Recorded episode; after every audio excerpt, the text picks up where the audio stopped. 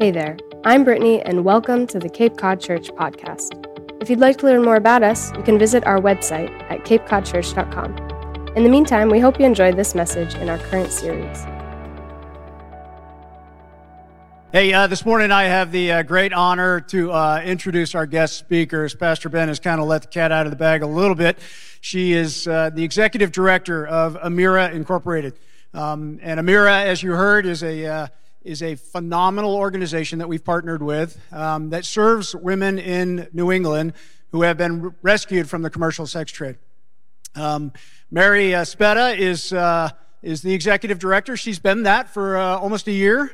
Uh, prior to that, with Amirah, she was the chief impact officer, and I'm going to have to ask her at some point what that really means.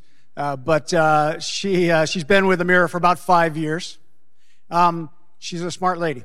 Um, I, I, was looking at her resume, and she um, got her bachelor's degree from our good friends at Gordon College, another one of our partners.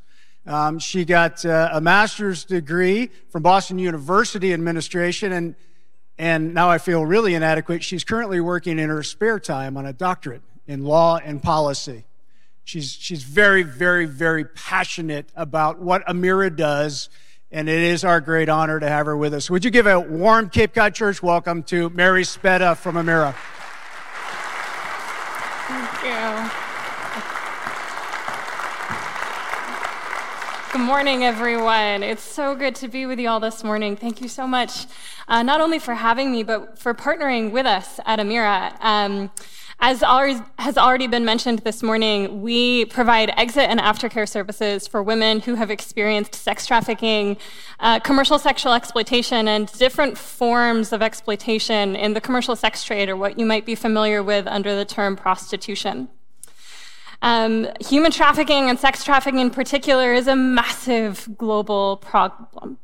The International Labor Organization just produced its 2022 report, and in the 2022 report, it showed that 50 million people worldwide are being exploited and trafficked. The majority of them are being exploited through this form of sex trafficking. That's 10 million up from five years ago. 50 million people. And the United States is no stranger to sex trafficking. We work with the FBI and with Homeland Security. And we know that sex trafficking happens in every town in America, not just every city or a uh, large municipality, but every town. There's this common phrase that prostitution is the world's oldest profession. It's absolutely not. It is the world's oldest form of oppression.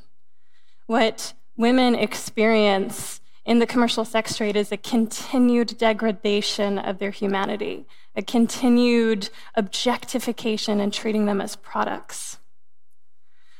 What we do at Amirah is recovery work, and all recovery work, I always say, is identity work because it is a process of remembering that you're a person first, not a product. And Jesus has something very, very powerful to say specifically on this subject. So we're going to be in Isaiah 61 this morning. Isaiah 61, verses 1 through 4. The Spirit of the Lord God is upon me because the Lord has anointed me.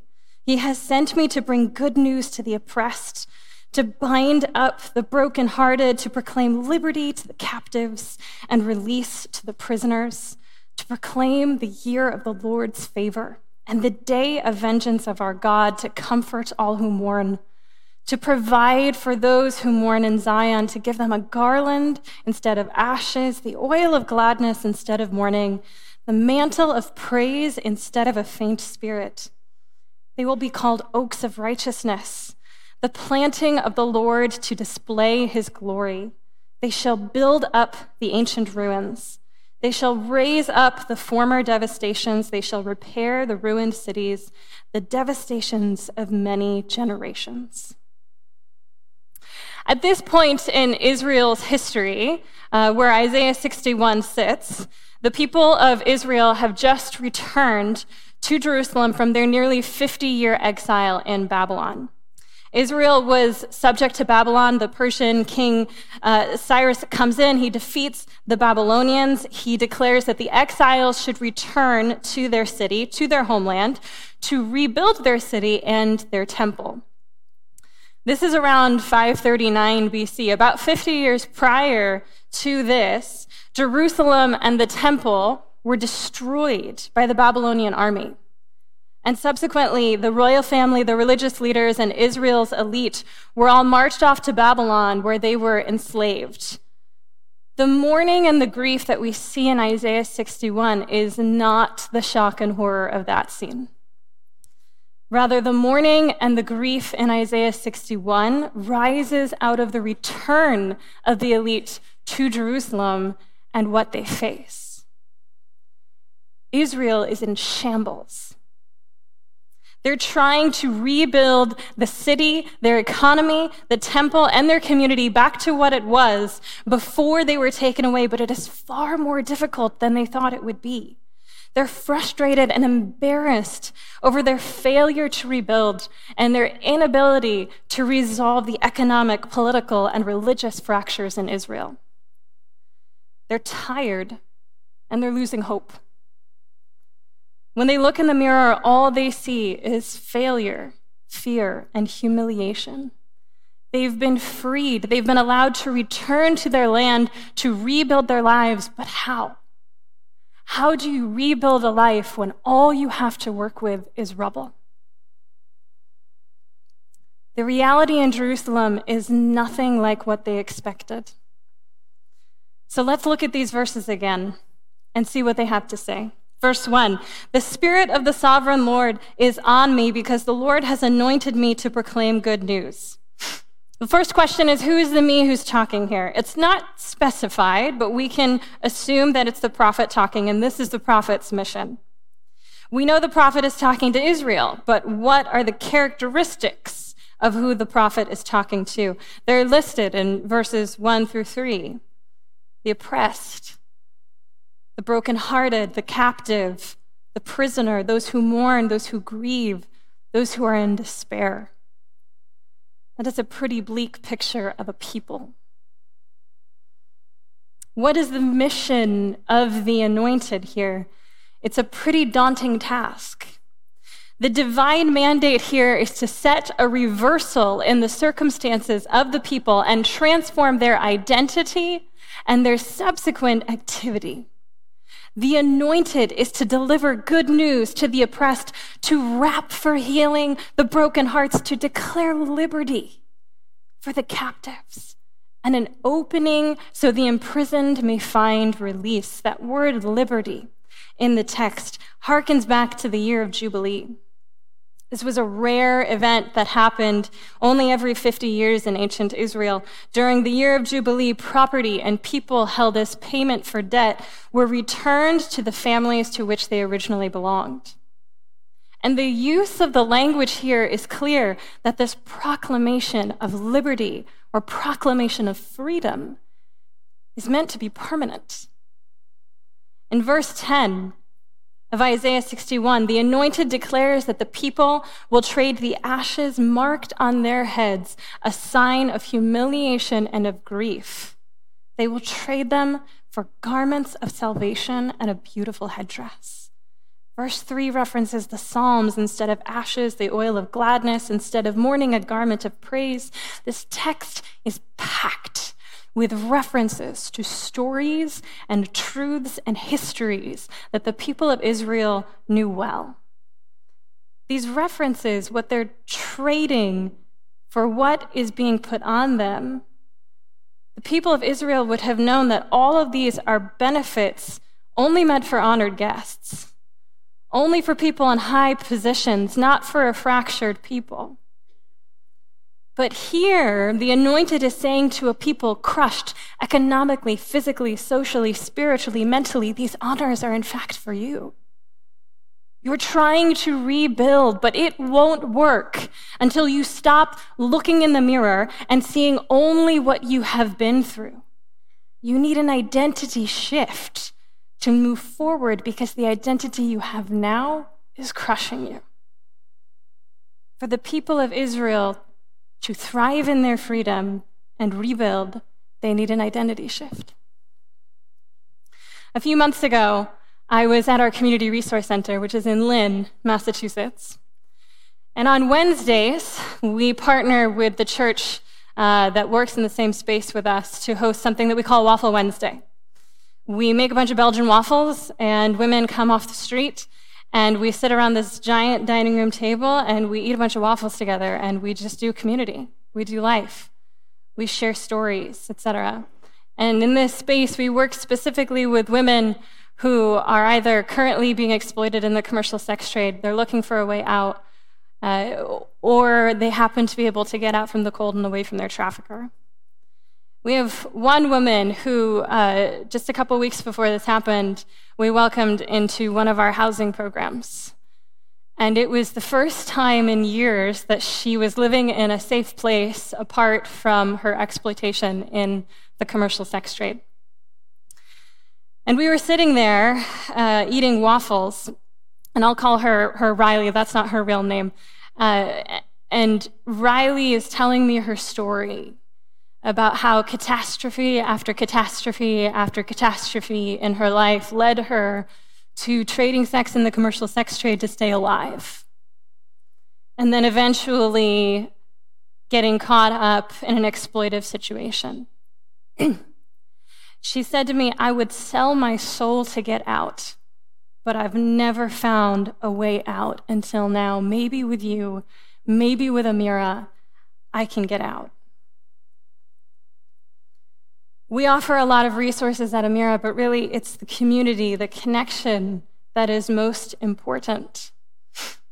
And as we sat there talking, I, I asked her, Can you tell me something that you like about yourself? And she said, No. I said, Can I tell you something that I like in you? She said, No, my self esteem is so low, I can't even hear it said, Okay, can I tell you one thing that you were meant to be? She said to me, How do you know what I was meant to be?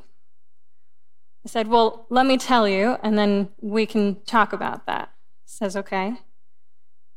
Said, You were meant to be cherished. Does being bought and sold feel like being cherished? No. What does being cherished mean to you? She said, It means never being bought and sold again. But I don't know if I'm worth that. It's an identity shift that's needed. So many of the women that we work with, when first coming to Amirah, would describe themselves using the four letter words they've been called in the sex trade, convinced that they are nothing more. Isaiah 61 has a promise of hope out of the rubble. Isaiah 61 promises this beautiful new city and a bright future for Israel. But as we know, these things take time. And the prophet acknowledges that not everyone will see this in their lifetime. There's no false hope here. That's the beauty of the promise. We don't have to wait to see the tangible fulfillment to experience the spiritual fulfillment of the truth that we are not a hopeless people. Our identities are not rooted in our circumstances, but in a massive, powerful, justice filled, mighty to save God. And it's no surprise that Jesus chooses to read these words in the synagogue at the beginning of his ministry in Luke 4. He says, And he came to Nazareth, where he had been brought up. And as was his custom, he went to the synagogue on the Sabbath day, and he stood up to read. And the scroll of the prophet Isaiah was given to him. He unrolled the scroll and found the place where it was written The Spirit of the Lord is upon me, because he has anointed me to proclaim good news to the poor. He has sent me to proclaim liberty to the captives and recovering of sight to the blind, to set at liberty those who are oppressed, to proclaim the year of the Lord's favor. The mission of the prophet in Isaiah 61 is, in fact, the mission of the Savior. in verses 18 and 19 in Luke 4, as Jesus is reading these words from Isaiah, he stops at a very particular place. I'll truncate it so that we can see the pungency. He says, The Spirit of the Lord is on me because he has anointed me to proclaim the year of the Lord's favor the year of the Lord's favor, that year of Jubilee, that year when all debts are canceled, all slaves are set free, all land is returned to where it belongs, all things are set right. There is no false hope in Christ. What he says will come to fruition. When we come to the other side of horrible experiences, it can be all too easy to define ourselves by those experiences, like Riley. It's easy to define others by the experiences we watch them go through. We reduce ourselves to what happened to us or to what we can no longer do. And this makes the healing and rebuilding process even more challenging because we begin to believe that it's not possible, it's not worth it, or we are not worth it. If you've ever faced an injury, you know what I mean. The body takes time to heal. So when we tear a muscle or break a bone, we have to care for that injury, put it in a cast or a sling, avoid using it for a period of time while it mends back together.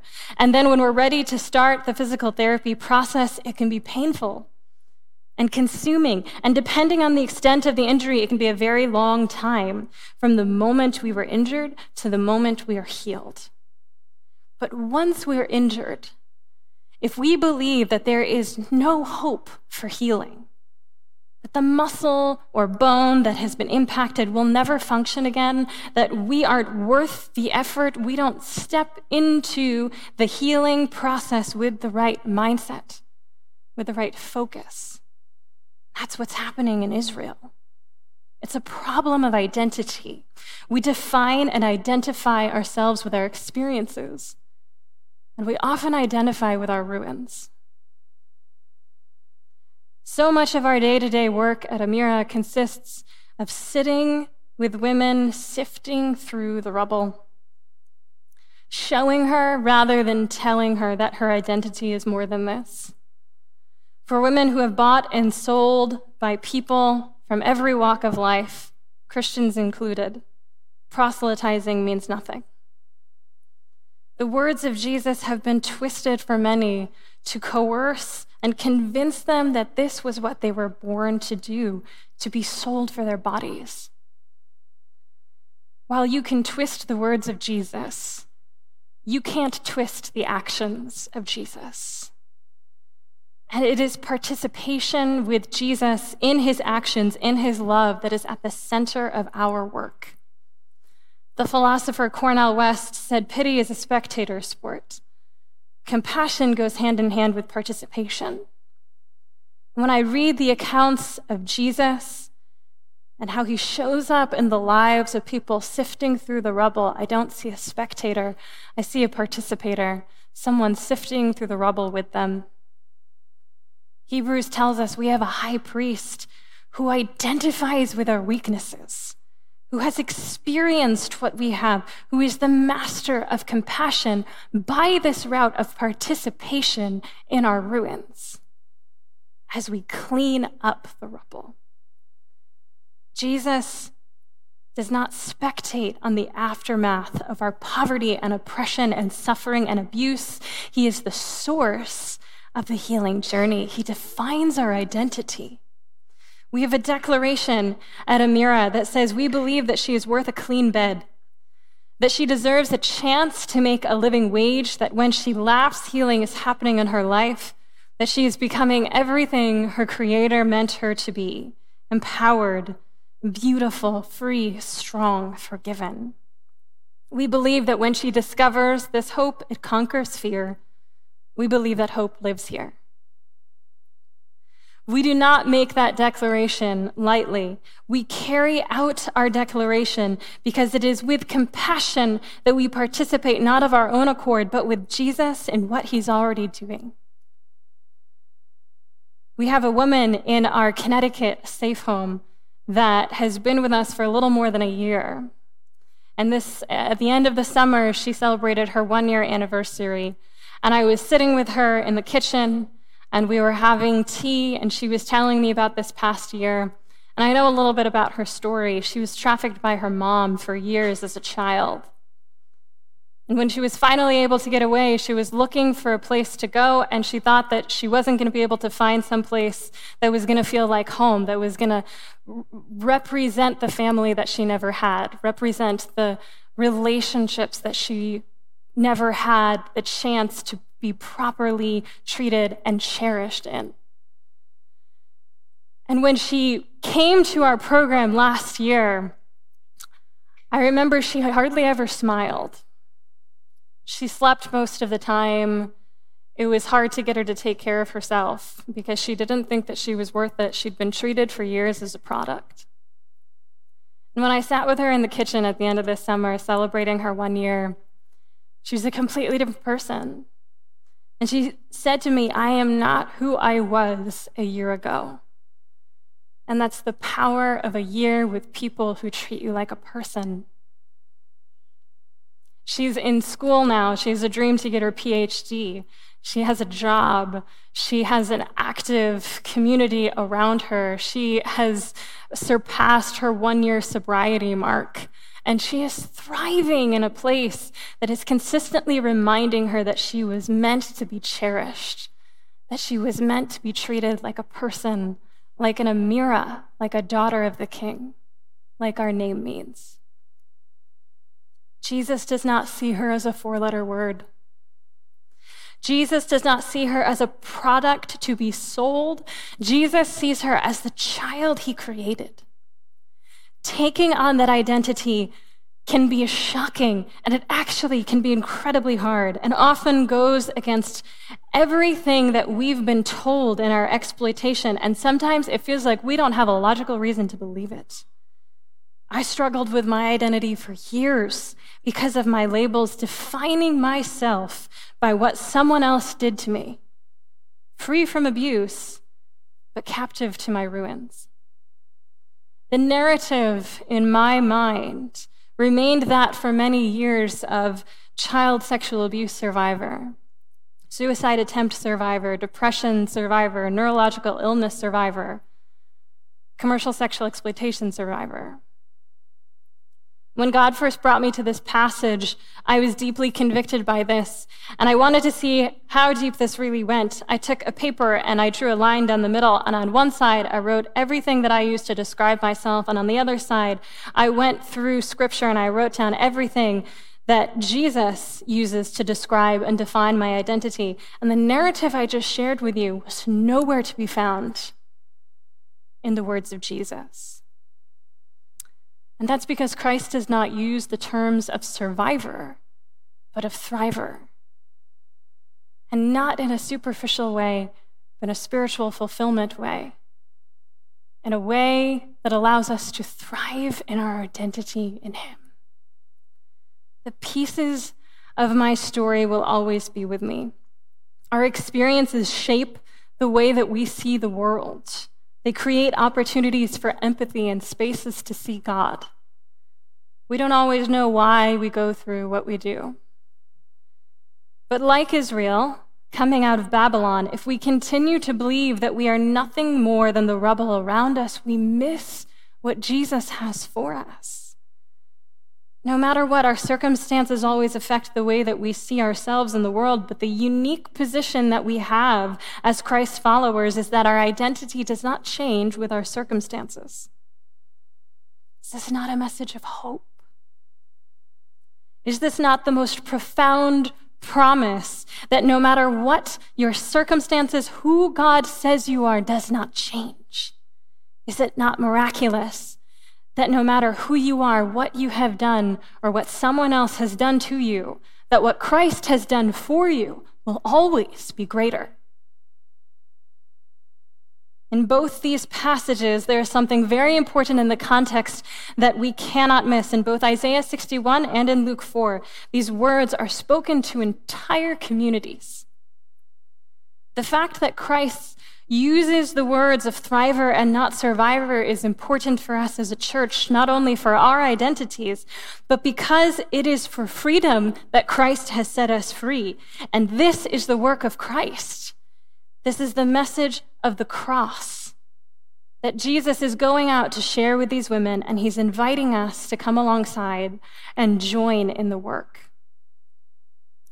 The prophet comes with this message not simply to see a transformation in their identities for their own sakes, but to take up this new mantle, own their true identity so that they can rebuild the city where righteousness and justice flourish. In September, we celebrated a graduation of one of our women who had been in our safe home for just about two and a half years. And I brought a, a, reproduction of two paintings that she created at her graduation or for her graduation. And they're on our table in the lobby. I'd invite you to go and check them out.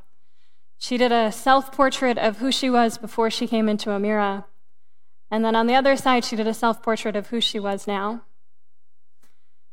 And her self portrait of who she was before had things like self hate, no self esteem, addiction, lack of worth, things like this written on it. And her painting of who she is now has things like love and cherished and valued and known. And at her graduation, she said, Before I came to Amirah, I was limited, but now I am limitless. The name Amirah means daughter of the king, means female warrior. It's actually a name that has to do with an identity. And it's the identity that we pray every woman that we serve comes to find is that she is cherished by the king. We've been liberated.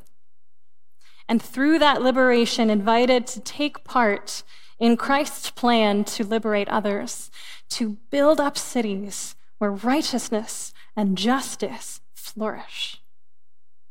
Let's pray. God, we praise you for your unfailing love for us, that when our circumstances are bleak, you remain true. That when we have been convinced that we are nothing, that when our identities tell us we are nothing more than our ruins, that you declare we are something and we are someone. That when we are crushed, the hope that we will still see the fulfillment of your promises is not a false hope, but one that we can hold fast to even if we don't see it. We who seek you, we want to trade our ashes for garland, our labels for hope, our captivity for freedom, so that we can build cities where righteousness and justice flourish. Help us to rebuild our identities in this hope and to come alongside others on the journey. Amen.